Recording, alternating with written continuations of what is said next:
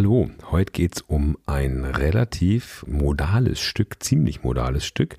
Und das Stück ist so eine Art, äh, wie sagt man, Vexierspiel, ein Verwirrspiel mit Modes und Skalen. Man weiß gar nicht genau, ist es phrygisch, äolisch oder noch was ganz was anderes?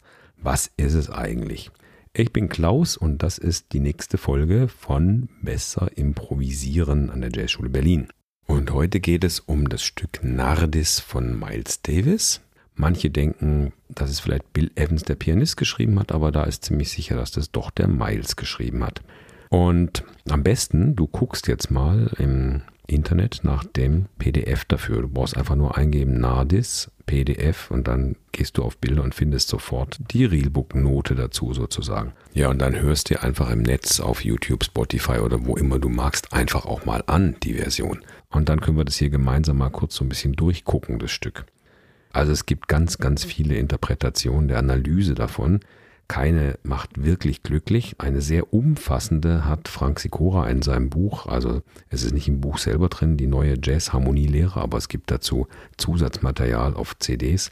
Und da hat er eine sehr, sehr umfassende Analyse über die Skalen gemacht, die sich, wenn du dich schon viel damit auseinandergesetzt hast, auch total lohnt, mal durchzugucken. Wir gehen mal an die Sache ein bisschen anders ran heute. Das Stück ist in E-Moll und da steht auch vorne ein Fis und das ist auch total richtig so, weil E-Moll ist ja die parallele Tonart von G-Dur und das hat ja nun mal ein Kreuz.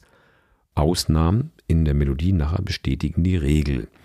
Und jetzt kommt hier alles Mögliche in dem Stück vor. Erstmal beginnt es mit E-Moll und F Major 7. Das ist so eine Akkordfolge aus Phrygisch, weil E-Moll und F-Dur kommen ja eigentlich nur in diesem E-Moll-Phrygisch-Zusammenhang vor.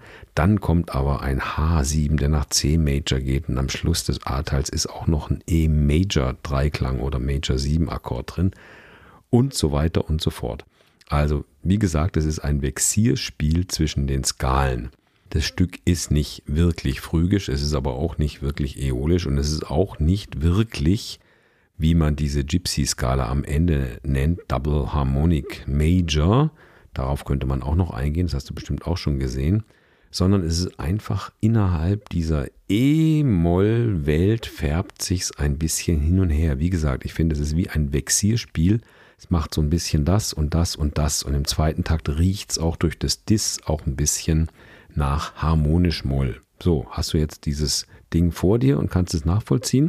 Sonst kannst du die Episode auch einfach so jetzt verstreichen lassen und dir das dann in Ruhe irgendwann mal angucken. Wenn du es aber selber spielen willst und improvisieren willst, habe ich jetzt ein paar kleine Tipps für dich.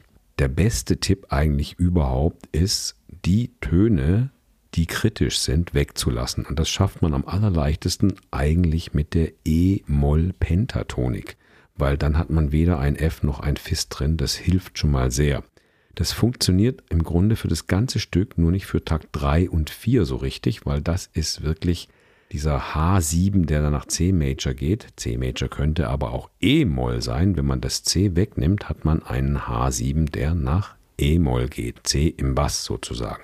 Für diese zwei Takte ist die E-Moll-Pentatonik vielleicht nicht ganz ausreichend, aber ansonsten klingt es natürlich großartig. Hör mal, ich spiele mal mit der Pentatonik nur über den Loop E-Moll, F Major 7. Wie gesagt, E-Moll Pentatonik über E-Moll und F Major 7. Was passiert da?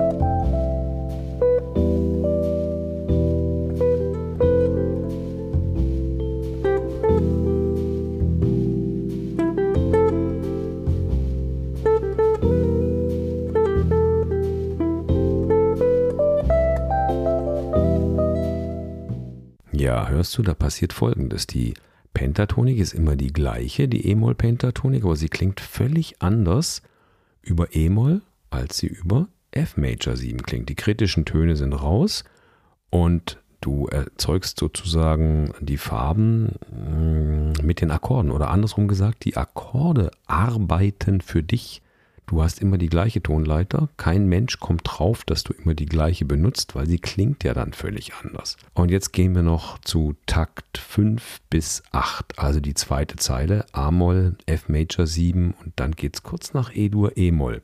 Ich lasse jetzt mal extra im Playback das E-Dur weg. Das heißt, es geht nur A-Moll, F Major und dann zwei Takte E-Moll, spiele aber trotzdem bei E-Moll auf die Dur-Terz Gis. Das müsste doch eigentlich völlig falsch klingen. Was passiert denn da?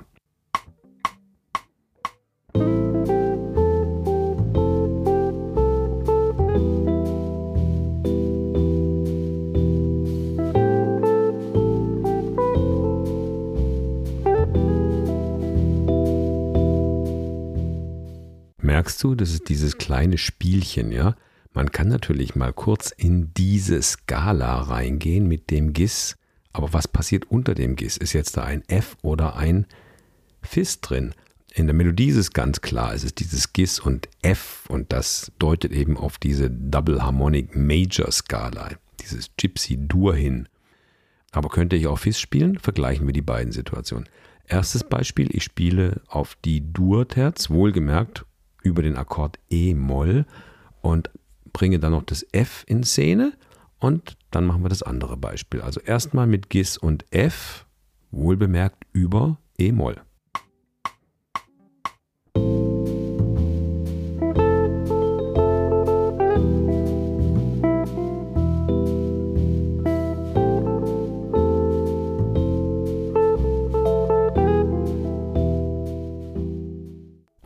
Gibt so ein bisschen diesen orientalischen Sound. Geht's aber auch mit Gis und Fis. Probieren wir es.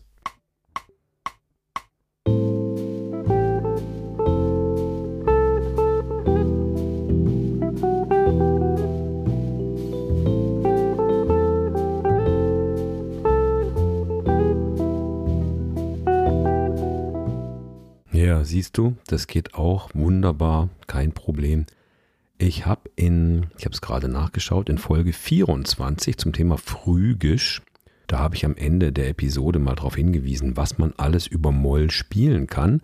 Und jetzt kommt hier noch was dazu, nämlich man kann sogar auch über Moll auch mal eine Durterz spielen. Natürlich klingt es mal ganz kurz ein bisschen schräg, ja, aber das ist ja auch genau so gewollt. Es soll ja da an der Stelle ein bisschen schräg klingen.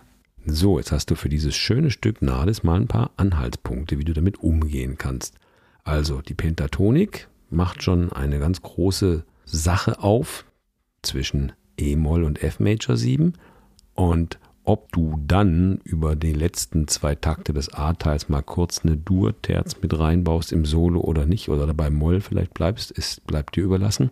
Und im Mittelteil kannst du auch mit der E-Moll-Pentatonik erstmal arbeiten. Und dann im zweiten Teil des Mittelteils ist einfach eine 2-5-1-Verbindung. Das haben wir ja schon hier behandelt und das kennst du sicherlich, wenn du schon über Jazzstücke ein bisschen improvisiert hast, klar, ne? Ja, und bei alledem nicht vergessen, vor lauter Denken, welche Skala müssen wir ja auch noch Musik machen. Und je einfacher das Material ist, welches du verwendest, je mehr kannst du dich auf die Wirkung der Melodie und auf kleine schöne Phrasen, die zusammenhängen, konzentrieren. So habe ich es auch versucht in meiner Version. Okay, das war's zum Thema Nardis heute. Viel Spaß beim Ausprobieren. Und wenn du keine Folge mehr hier verpassen willst, trag dich gerne in unseren Newsletter ein. Bis zur nächsten Folge. Tschüss.